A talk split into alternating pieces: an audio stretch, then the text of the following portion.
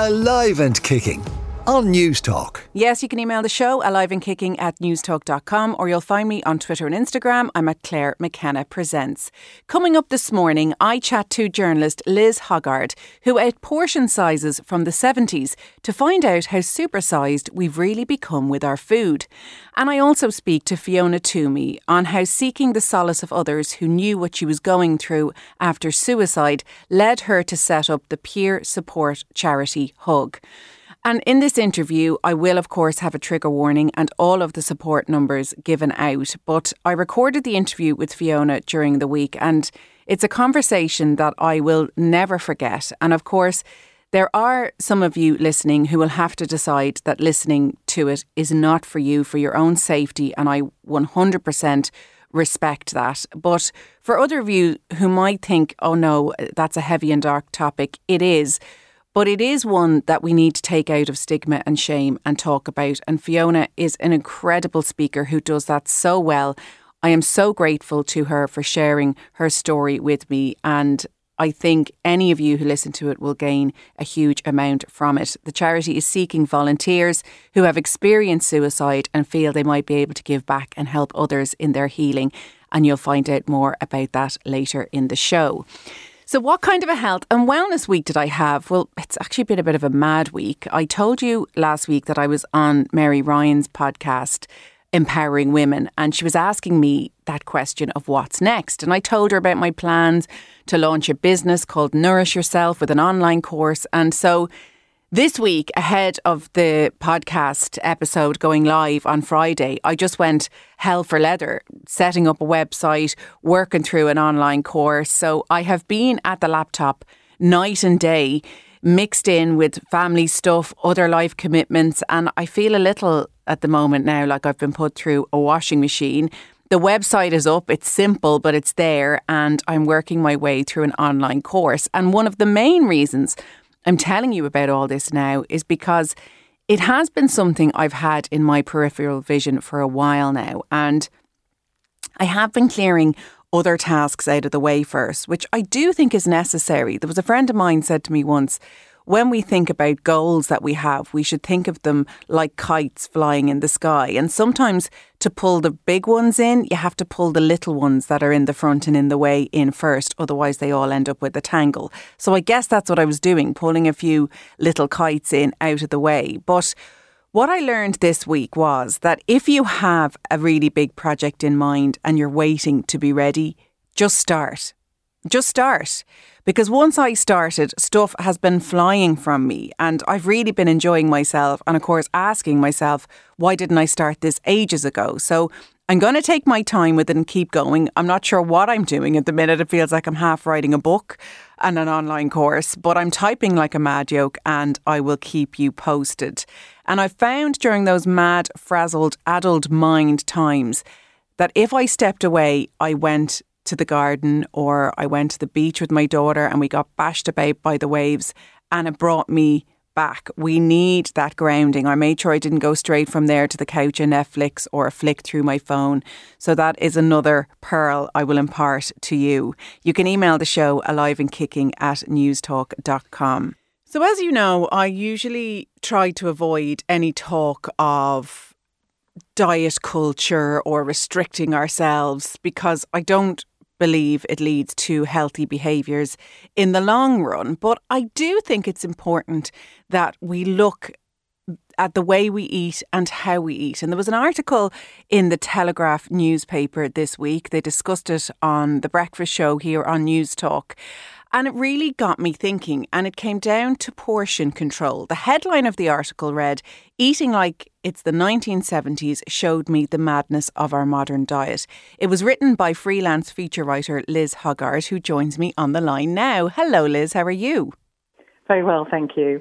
So, where did this idea come from for this for this feature? Well, I have to credit my editor, on the Telegraph health editor who'd been pondering it for a while. We're the same generation, the same vintage. We're, you know, grew up, uh, born in the 60s and sort of had our teenage years in the 70s. And she asked me if I remembered what sort of portion sizes we had back then because she'd been thinking our plate sizes, our glasses, everything are huge. in comparison. And for those of us who are slight emotional overeaters or have difficulty, you know, losing weight um, and are puzzled because we don't eat, think we eat that much, she felt it might be the solution. And, and like you, I'd rather be fit than super thin. It's not about that at all. But I sort of laughed at first because we had quite, you know, we all laugh about the 1970s diet because we remember Angel Delight and toasted sandwiches and, you know, Snicker bars and all the rest of it. Um, but actually, looking back, the food that we, the portion sizes that we had were much more defined. Our parents were, you know, post-war babies, and we just didn't have the same eating opportunities. The larder was metaphorically locked after a meal. And also, we didn't have Uber, you know, biking stuff to us 24 hours a day. And I think people understand that wine glasses have got bigger. We can kind of now drink out of massive big fish bowls. But I don't think people know that our dinner plates have actually got bigger. Yeah, looking at the size of the sort of 1950s, 1960s dinner plate, uh, which of course that's the other thing our parents would probably not have had new. You know, they would have inherited from their grand, well, from our grandparents, their parents. It was about um, 22 centimetres, and then an average plate now is probably about 28. And partly the confusion is, you know, we have those lovely sort of serving plates because of all this tablescaping. So you might have a large plate and then a bowl on it, and then another bowl, you know. Whereas obviously when we were back in the 70s, there was one plate, and very often the side plate um, might almost have been your your main plate. And I, went I, one um, nutrition expert I spoke to said she'd been hosting a Ukrainian family recently and they didn't want to use her plates. They found them absolutely huge. They preferred the comfort of having a smaller side plate. And I did that with my kids. So that kind of toddler portion plate, I kept that. I mean, they're now nine and 12, yeah. so they do have a, an adult dinner plate now. But I kept that far longer, perhaps, I thought, because I, I, I didn't want to start giving them too much. But I forgot about that for myself. I don't think we yeah. think this way. And, and, and like, as I said at the outset, you know, of course there's going to be times where we're going to eat a big bowl of pasta or we're going to you know overeat and you know that that's fine you know? Emotional eating is very much a part of our lives. We're going to go out we're going to have a big dinner out in a restaurant and we're going to enjoy it. And I don't want people to ever feel guilty about that. But as you say if we have lost the sense of what a true portion is, that is going to have a, an impact. And it's just about bringing a bit of awareness there. Well, yes. I mean, one of the um, obesity experts I've been talking to for another piece, actually, he said we have this um, feast or feast culture now. You know, whereas it was the hunter gatherer thing that you, when you were eight, you were sort of mot- when you were hungry, you were motivated to search out food. We have so many feasting opportunities now it's part of the way we socialise. So, you know, you might meet for afternoon tea, then there might be canapes, pre-drinks. You know, it's all, it's a lovely thing to do, but that notion of it being special occasion, which was very much something in the 1970s, you know, we barely went to restaurants. That has changed, and we see it as our our right to a certain extent, and even things that are cost effective because you know we have to be aware that everyone's having a tough time at the moment the sort of bottomless brunch, which sounds like generosity, but is it really when you're eating far more than you need? And also, no one can ever eat or drink as much as, as the price anyway. And that was something they were talking about on the breakfast show here on News Talk. And Shane Coleman said, you know, you might have gone out in the 70s for a meal for a very special occasion, so a handful of times a year. But now we eat out for all meals. You know, we can eat out for breakfast, lunch, dinner. As you say, there's afternoon teas. There's all kinds of wonderful ways in which we can eat out. And how much of this kind of can we put at restaurants and the portions that they give out? Because I hate to see plates go back full of food that's all just going to get scraped and wasted into the bin. And surely it would be more cost effective for restaurants to have more stringent control on their portions. Yes, it's interesting, isn't it? Because at first you think, oh, they're, you know, it's a generous restaurant. They're giving me so much food for my money. It's because they can then charge more. I mean, I, I, you know, we've all noticed these days if you go out for a meal, and it's partly, you know, it's very difficult to to find staff and employ them in the restaurant business, but you, you know, it's quite hard to get away with a main course that doesn't cost twenty two pounds. Now, really, and you know, I, I think I would prefer to pay less and have a a smaller portion. And I think um, the other thing about of food is a lot of it was pre-plated up, probably because now we have much more liberal parenting and meal times are not quite the feudal situation we used to have, where you know you weren't even allowed to watch television at the same time as eating. But a lot of it was uh, was pre-plated, and so my grandmother would say, um, you know, make up the angel delight in individual glasses and set them in her larder, and that's what you got. You didn't have a chance to go back to the bowl and help yourself to another so there were quite a lot of psychological things going on there, and it was also because our, you know our parents, grandparents didn't have access to credit. Credit cards have changed our lives. We can pay for things before we actually have the money, and you know they really didn't. Yeah, and uh, you know I was watching a documentary um, recently. It was on Amazon Prime, and it was a, a photographer who had become sort of obsessed with this rich mentality we have and this this abundant lifestyle we had. And she went all around LA photographing rich families. And and years on she went back to meet these these children. And when she spoke about how we have changed our ideals that we used to have this ideal of you know working for what you had and being happy with what you've got has completely changed to this manifest the life of your dreams and spend way above your means to, to fund that. And, and, and sometimes when you look at that, it, it can be surprising. Sometimes we just are so caught up in the, the image of it all that we forget how much of a societal shift that has been.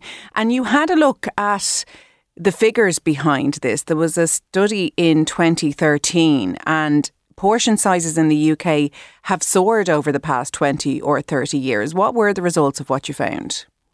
I think they found that things like ready made curry meals and things like that had increased dramatically, and packets of crisps and biscuits. And I mean, obviously, we're seeing a bit of shrinkflation at the moment because a manufacturer is sometimes doing smaller amounts of packaging in order to, to, you know, charge the same price. But I think on the whole, we are out of touch with what a healthy portion is. I mean, they were saying that something like a 200 gram chocolate bar that actually should be eight portions for eight people, which you, you don't always think. And even though those extra large bags of, of crisps, you know, you tend to think, if you, particularly if you live on your own, oh well, that's my portion. Whereas obviously, what used to happen in the old days is they'd be tipped into a little bowl, perhaps just one tiny small packet of crisps. So I think um, a lot of the packaging is is misleading. We also don't um, bother to measure out properly. You know, we're all very busy, sort of frantic people, and the experts were advising me to use a scoop or a spoon or a sort of little measuring, or even your hand for measuring, because what happens is we tip, and things like breakfast cereal. I think you're supposed to have 30 grams every day, and of course, we it turns out we have more than 70 or 80 a day.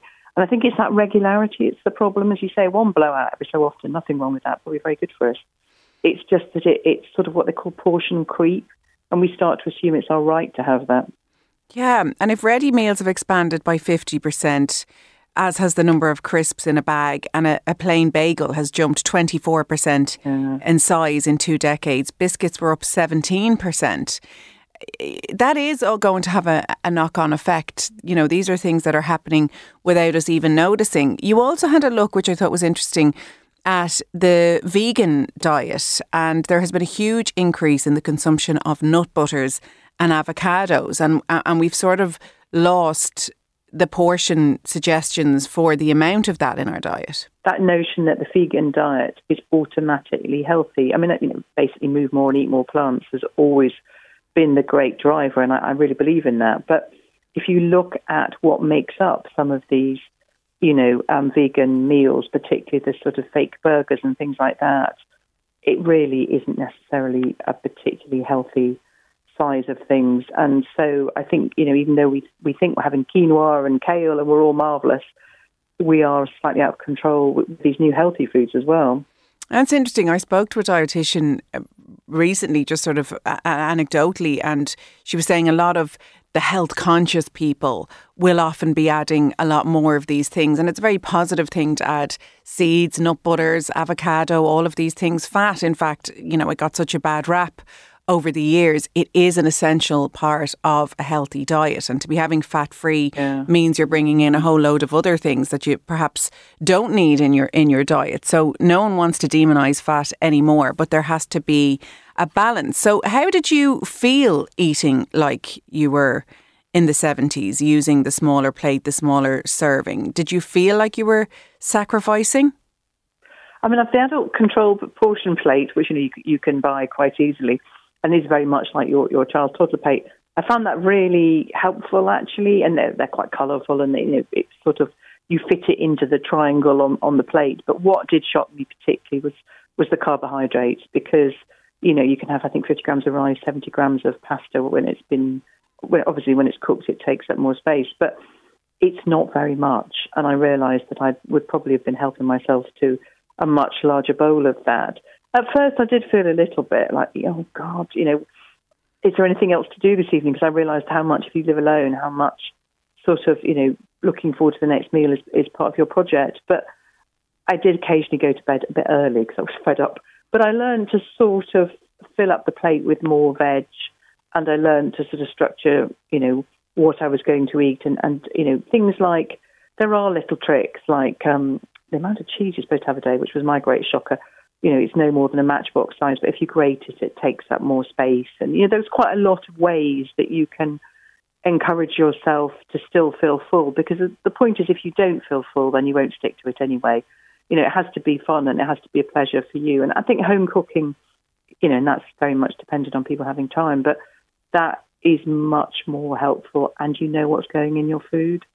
Yeah and eh, you know again I don't want people to start weighing things or feeling guilty about food because there should always be a healthy relationship with food in your body and you should honour your own hunger signals. But I just mm. think it's an important discussion about the way we eat and how it has shifted. And as you say, you can Uber something to your door within seconds. There are 24 hour supermarkets, and it's very different now to how it was in the 70s. Well, Liz Hoggard, freelance feature writer for the Telegraph newspaper, thank you so much for coming on.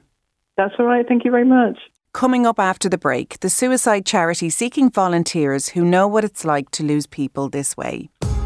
Alive and Kicking on News Talk. You're welcome back to Alive and Kicking. Now, it's important I give a trigger warning here. We will be talking about suicide in this interview, and I will give out helpline numbers for anyone affected by suicide, and it will also be in the show notes that accompany the podcast. As we know, there are many who die by suicide every year, leaving behind bereft loved ones.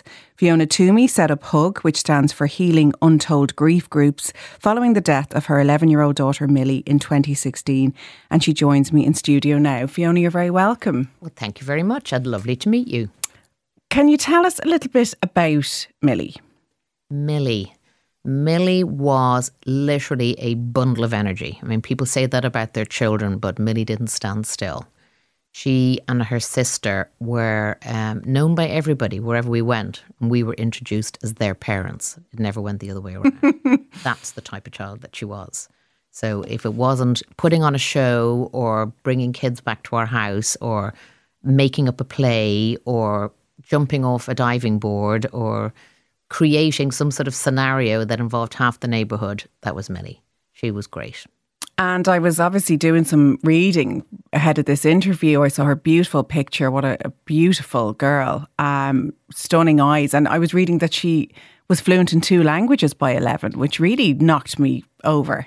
Well, she just had that gift. She was very quick. You know, she was always very quick at picking things up and she wanted to fit in. So she had a great ear, good ear for music, good ear for languages. So she picked it up. You know, you're living in, we lived in Switzerland for many years. So she picked up German and Swiss German, which I never picked up. So, but she did. So she was able to converse with all of the neighborhood kids. And of course, English being the language that was used with all the international kids. So she was, was sort of like the UN. And she was very much part of the UN over there. And of course, when you put your name into Google, the charity comes up, but so does the interview yourself and your husband Tim gave on the Late Late Show following her death. Um, that must have been really, really tough to bring your pain to the public. Yeah, I, we thought long and hard about it because um, what we didn't want is. I mean, there is when you when around grief and tragedy. I mean, obviously there is you, you can get a lot of bandwidth from people who are what I call them is a bit grief ghoulish, and people you know want to hear you know the awful story, and that's what you are, the awful story. So we were very keen that if we did it, we did it with a purpose. It wasn't just to talk about what we had been through, but it was to talk about perhaps what would help in practical terms and literally what could potentially save a life. You know, things that we didn't know about that, you know, unfortunately you learn after the fact. So that was really important. You know, even if we got one message out that would help one person, cliched as it sounds, that's what we wanted. And I think that's a really important conversation to have because, especially in the age now where people are starting to film and share accidents or assaults that they see on the street and share them, or as you say, that grief ghoulish, like when something happens in the media, there was a story in, in recent years, and I say story knowing that it's somebody's life, but it was of the death of a mother and and her children, and she was obviously in a very dark place. But they were filming and taking photographs of the husband arriving back to the house for the first time. And I don't think we have a right to view that. And I don't understand why we would need to view that. Yeah, well, you know, bad news probably sells better than good news. So, you know, there is that in the media. And unfortunately, we are all guilty of looking at, you know, the awful things that happen in this world. People are drawn to it, perhaps. And I think for many reasons, maybe on the there's the purient, you know, unpleasant side of it, but there's also the other side of it of, you know, oh, I would hate that to happen to me. And, you know, one thing that kind of stuck with us was Milly was always described as, you know, beautiful Milly. Of course she was. But the fact that she was a beautiful looking child is irrelevant, you know. But it, it's something that kind of leads a story that you we used to kind of say, you know, it's not that she was beautiful, Milly, it's that she was, you know, a child who died tragically and unfortunately you know, she's not the only one. So there were many things that we kind of picked up on. You know, eh, you're being very vulnerable and you're trying to hold it together to try and get a message out. But we knew that we had succeeded, if that's the right word, because of people who got back in touch with us, people who felt enabled to have a conversation with their own, you know, family members and children about that very difficult word. Are you thinking, you know, of dying? Are you thinking of killing yourself? which people felt very unable to have and still do when the job's not done. But if you even open that door and say to people, it's safe to have that conversation and it's okay, and you can literally be saving somebody's life, you know, that's a gift to be able to give to somebody. And it is quite jarring, isn't it? When I call Milly beautiful, it's that innocence of, of childhood that you see shining through. And yet, for dark thoughts to reside within the innocence of childhood is something we can't necessarily make sense of. But as you say, we, we need to because it happens and we need to be there to have the conversations and give the support. Yeah, absolutely. I mean, there's there, you know, none of us know what's going on in anybody else's mind, regardless of age or creed or relationship. None of us do. You know, we're not mind readers we're not experts, and people die by suicide. It happens. We know this. And I think the idea of a zero suicide society is is a wonderful thought, but I think it's it's possibly you know impossible. However, if people are better informed about what they can do in practical terms when they are worried about somebody or when they think that somebody might be at risk, there are very simple things that they can do. And there is an awful lot of free education that's out there. And these are things that you know, are within people's grasp. They're not difficult. They're not, there's no barriers to getting this. I mean, the HSE run hundreds of courses called Safe Talk around the country. You can do those. It takes a couple of hours of your time. You know, that will enable you to have those difficult conversations, to open that door if you're afraid. There are lots of other ones online that take 20 minutes, you know, and again, none of us are experts, but if you have a little bit of I suppose, ballast around these words and understanding and know you are not going to cause any harm, but you are potentially allowing somebody a sense of exhale and relief to say, you know, actually, I do need a bit of help. I'm in trouble here. And then you can take the next steps instead of perhaps what we might do, which is panic and go, how am I going to fix this? You know, what am I going to do? And it's not possible for you to fix it, but it is possible for you to enable somebody to say, I'm open to getting help, or let's go together on this journey and see how can we help you in this situation. And what would have made a difference? Because it sounded like yourself and, and, and your husband and, and Milly's sister were aware of what was going on and, and really did everything in your power. You had reached out for, for supports and, and were, were open about it in the house. Yeah, we were. Uh, we didn't know about things like safe talk. We didn't know how to have that conversation. You know, yes, we had conversations, but really from a place of parental panic on the inside, which, you know, of course, you know what happened. Uh, you don't. Nobody knows the system when you have to go and access the system, and the system, you know, is unfortunately overburdened, and there's many gaps, and that has not changed in the time since Milly died. The pathways to getting help are the same, and there are some excellent people within the system, but it's still not twenty four seven. It's still not seven days a week. It's still not outside nine to five. So there are glaring and massive gaps which do need to be addressed. And when you sit down with your coffee and go through the papers or turn on the news and, and you hear the CAMHS report nearly 10 years on that there are still children slipping through the cracks and that there are still massive wait times, do you have to separate yourself out of that anger or does that bring it back up for you?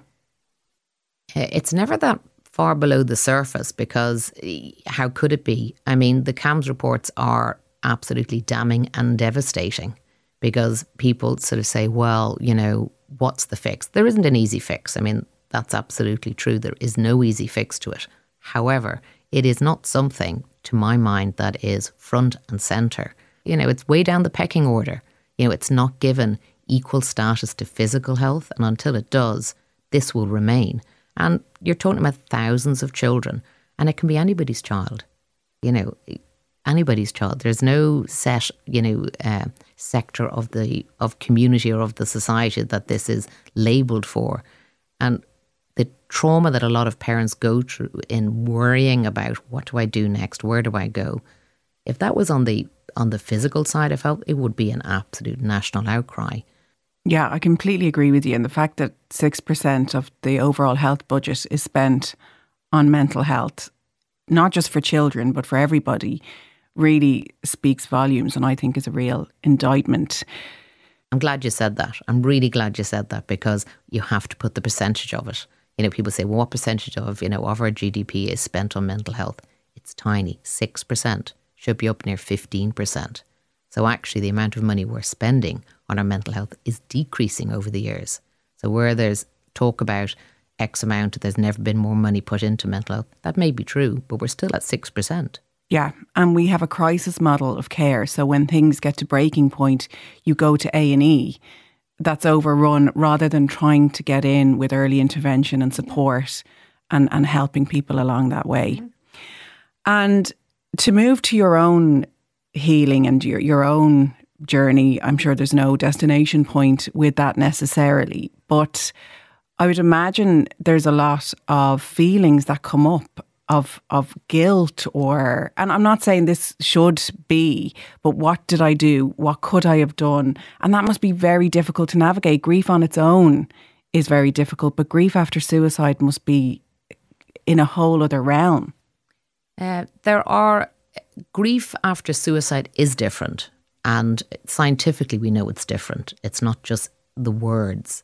I mean, there there is trauma for a lot of you know um, sudden deaths. There's trauma around it, of course there is, and it shares you know a lot of emotions with many other types of bereavement.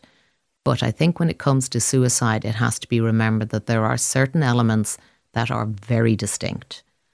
For example, when somebody dies by suicide, you re examine their life in a very forensic way. So people may be looking back at nearly every moment of how that person lived. You might be re examining photographs. Were they really happy? What was going on at that stage? You may be re examining, you know, events that went on. So you may be sort of rethinking the entire narrative of your relationship with somebody. That doesn't happen in another uh, in other types of death or in other types of even sudden bereavements.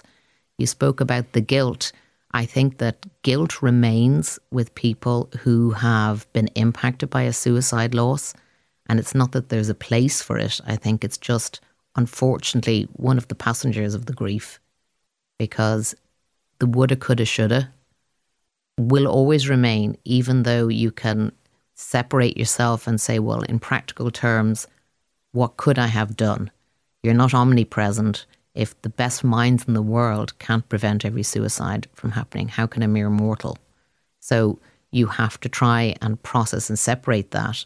And I think in time, most people can come to terms with it and realize this is not my fault. This is something that happens, and you find a place to to move forward with that and, and to separate it from the human sort of side of grief. And the other side is stigma, which unfortunately still persists. And people think, oh, well, we're much more um, open to talking about mental health and talking about suicide. And that's true. And that's very welcome. But there is also self stigma. And the self stigma is something that people might not realize that people impacted by suicide, if you put it in very simple terms, if somebody asks, you know, oh, how did your loved one die? There's sometimes a very slight pause or an intake because people feel, well, if I say suicide, am I lessening the person that died? Are they lesser than in the eyes of the person who asked the question? I mean, I had experience of it, you know, with um, another bereaved father at a at a um, remembrance event for children who had died. It wasn't specific to suicide, and he shared his story about his little girl who had died from cancer. And I listened, and you know, we obviously, you know, had great empathy and sympathy for him. And then he asked me about my child. And when I explained that she had died by suicide, I could see he, he automatically took a step back you know, and it was just a reflex from him. And the subject and the conversation closed, and he went his own way. And that happens time and again for people bereaved. And I think it doesn't come from badness, it's not from people with malintent. I think it's some people are just, it's a shock. They don't expect to hear it, and they really don't know how to navigate the conversation, so they shut it down. But they don't realize that what they're doing is they are adding to that person's pain and sense of being different and lesser than. Because we know the manner in which somebody dies is not the person. That's just the manner in which they died. So the person's life is what it's all about, not the manner of how they died. So I think that conversation around bereavement and around talking about grief and using the, the right terminology around it, like died by suicide instead of committed suicide, been able to talk about, you know, how are you doing, you know, and, and allow the person to be exactly as they are in that conversation, tears and all, because you're doing no damage, but you're giving them a great gift if you give them that little bit of space just to say how they really are. Because you could have connected with that dad because you'd both lost a child. You had that in, in common. You had that grief in common. The how wasn't the important part necessarily. And you do hear that though. You hear of people who go through great tragic loss and people cross to the other side of the street rather than face them because we panic. It's sort of human nature. We panic, think we'll say the wrong thing. But I mean, I called you ahead of today's interview to say, is it okay that we talk about Milly? Because I'd have respect for your story in that way. But I'd imagine obviously, you know, we'll talk about the charity now. You, you've set this up and, and that's something you want to do and talk about. But everyone's going to be individual. But I'm sure you want to talk about her. You want to talk about the loss. You want to talk about the experience rather than hide it away. Oh, of course, but anybody who's lost a loved one wants to talk about them. It's no different. You know, you know, everybody loves when you hear your loved one's name being said. That's a gift because it makes them seem alive. You're bringing them into the conversation. So when that's shut down, and almost every family, bar none, have instances where the person who's died is no longer spoken about. And I think, particularly when it comes to a trauma like a suicide, that unfortunately is very true. So you're at the family gathering, and you know there's chat and conversation that that person may not even been. You know, you raise a glass to people who are no longer with us, you know, a few of us have those those lovely customs. But unfortunately, when it comes to it, that doesn't tend to happen. There's still that veil drawn over it. And again, you know, I would very much open the conversation and say, And don't forget, we're also going to talk about, you know, Milly and, you know, to make it a conversation about love and light and the living as opposed to about the death. And you just have to open the door for people sometimes and be a little bit brave and allow them then to relax into the conversation. It's hard, you know, but I think it's, a, it's like a little bit of education each way because there's nothing more hurtful than feeling that that person has been shut out from memory. And I'm sure it's not true in reality.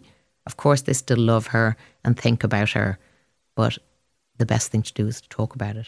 Okay, Fiona, thank you so much for speaking so honestly and sharing your story with us. We will take a quick break, and when we come back, we'll get into the charity HUGG, why you set it up, and what it stands for.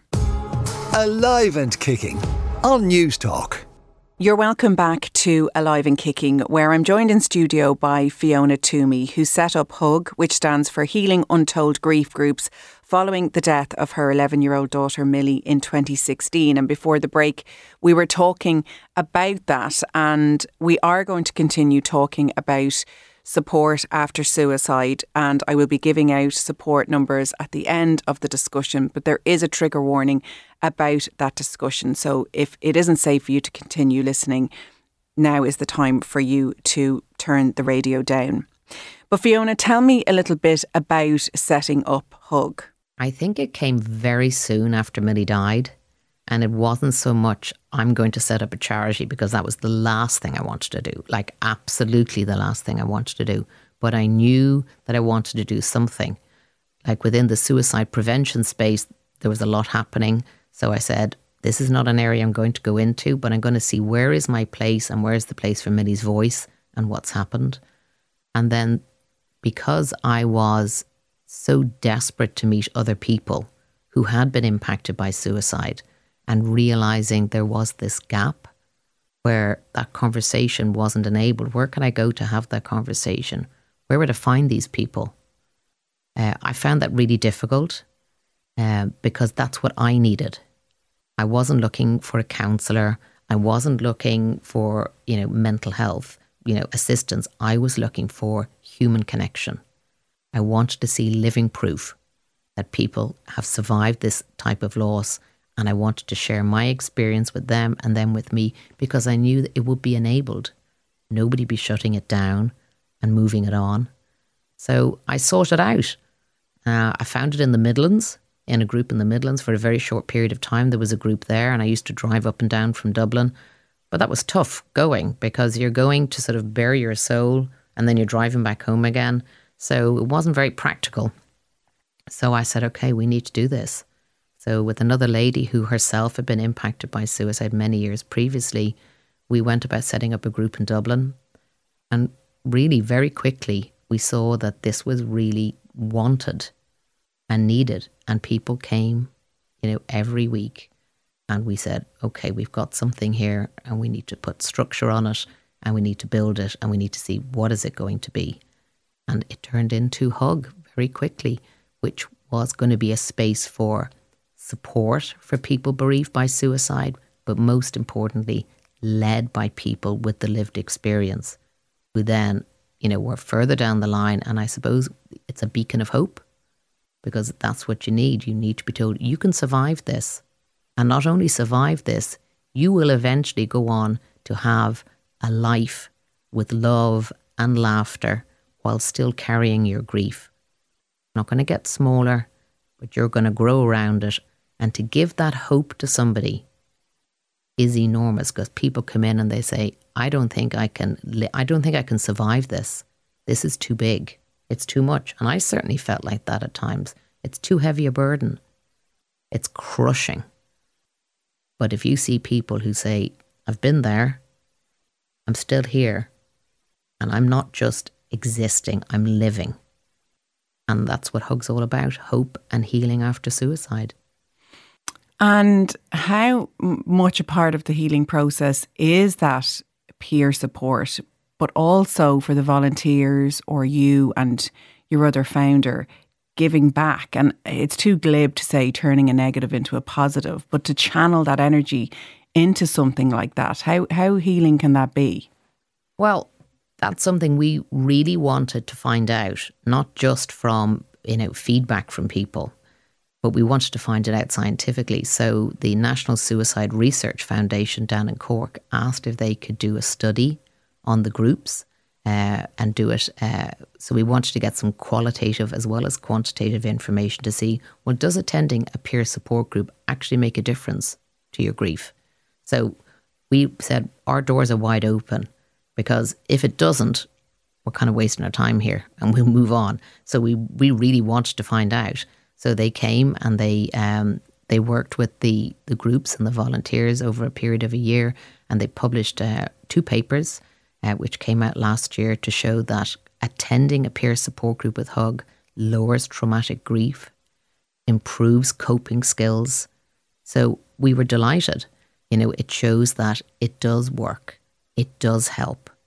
And we're not saying that peer support is the answer for everybody, but it's certainly one of the answers. It certainly helps some people. And for us, that meant we're doing things right. We've got some scientific proof, we've got evidence, which was really important because everything we do is evidence based. Everything we do.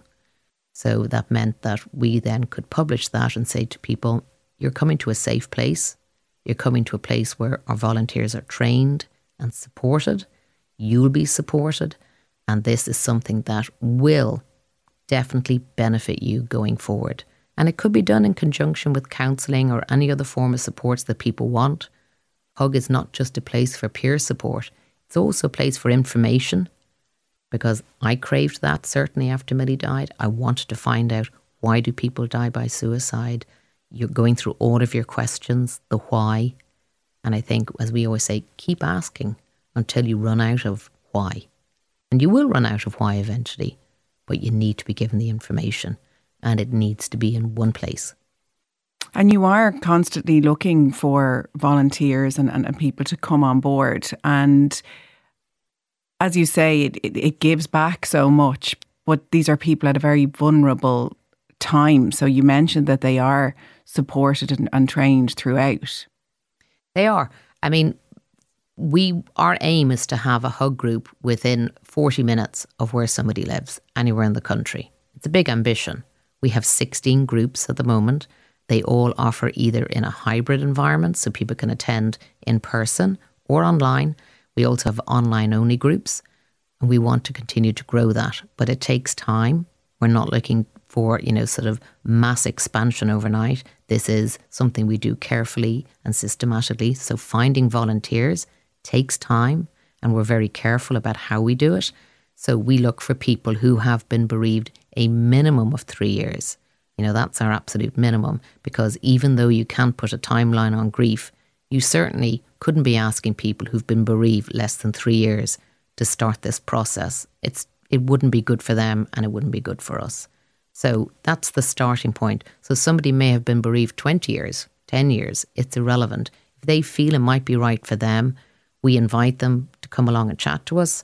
There's an interview process, and that's really just a chat to find out where they're at and you know what how they've coped, you know what sort of help have they had, and really find out are they think they're emotionally in the right place for this because it is emotional work. There's no getting around it, but we do know that there is what's called post traumatic growth, which happens to a lot of people after a trauma, not just suicide. And again, there's scientific proof to underpin this, and we know it from the people who volunteer with us. They get so much because they're not only guiding people along the way, they know that their own trauma has, in and of itself, provided something really positive and really beneficial to other people.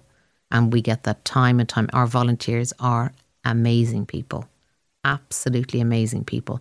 And we're constantly looking for more volunteers so that we can extend and also so that we can make sure that the volunteers can step away when they need to, you know, or come back in. We want to be give them that space. And how does it work then? Is it in person groups, online? What is sort of expected? Well, uh, unlike other organisations, we have always been uh, mobile and uh, we've used a lot of technology. So when the pandemic pandemic hit, we were very early adopters of Zoom technology And we found people said it'll never work. You couldn't possibly provide bereavement support groups, you know, in the virtual world. And actually, the opposite happened. Uh, people were really grateful of it because grief is isolating in and of itself. So if you provide somebody with an option to come into a virtual room and meet other people, very quickly they forget it's virtual and it's just a conversation. So we built on that and we looked around for other technology and we came across the OWL technology, which allows us to have people in person and online, which has been wonderful. It's a very immersive experience. And again, it took us a couple of years and we got grants and we were very grateful to be able to do this. So now, not only does it mean that we can reach more people, it means that people can have either experience. And it depends on where they're at. Well, Fiona, I am so, so grateful for this illuminating and informing conversation that we have had here today. If people want to find out more, you can go to hugg.ie, that's H U G G.ie. And if you are affected by any of the issues raised, you can contact Childline on 1 800 666 666. That is a free phone number, or text support to 50101. Pieta House can be contacted on 1800 247 247. That is also free. And the Samaritans are on 116 123 also a free number. You can text 087 260 9090 or email joe at samaritans.org. Again, Fiona Tuomey, thank you so much for coming on. So that's it for Alive and Kicking for this week. My thanks to my producer, Aoife Breen, and Hugo De Silva Scott, who was on sound. And thanks as ever to you for listening. I will see you next week. Alive and Kicking on Newstalk.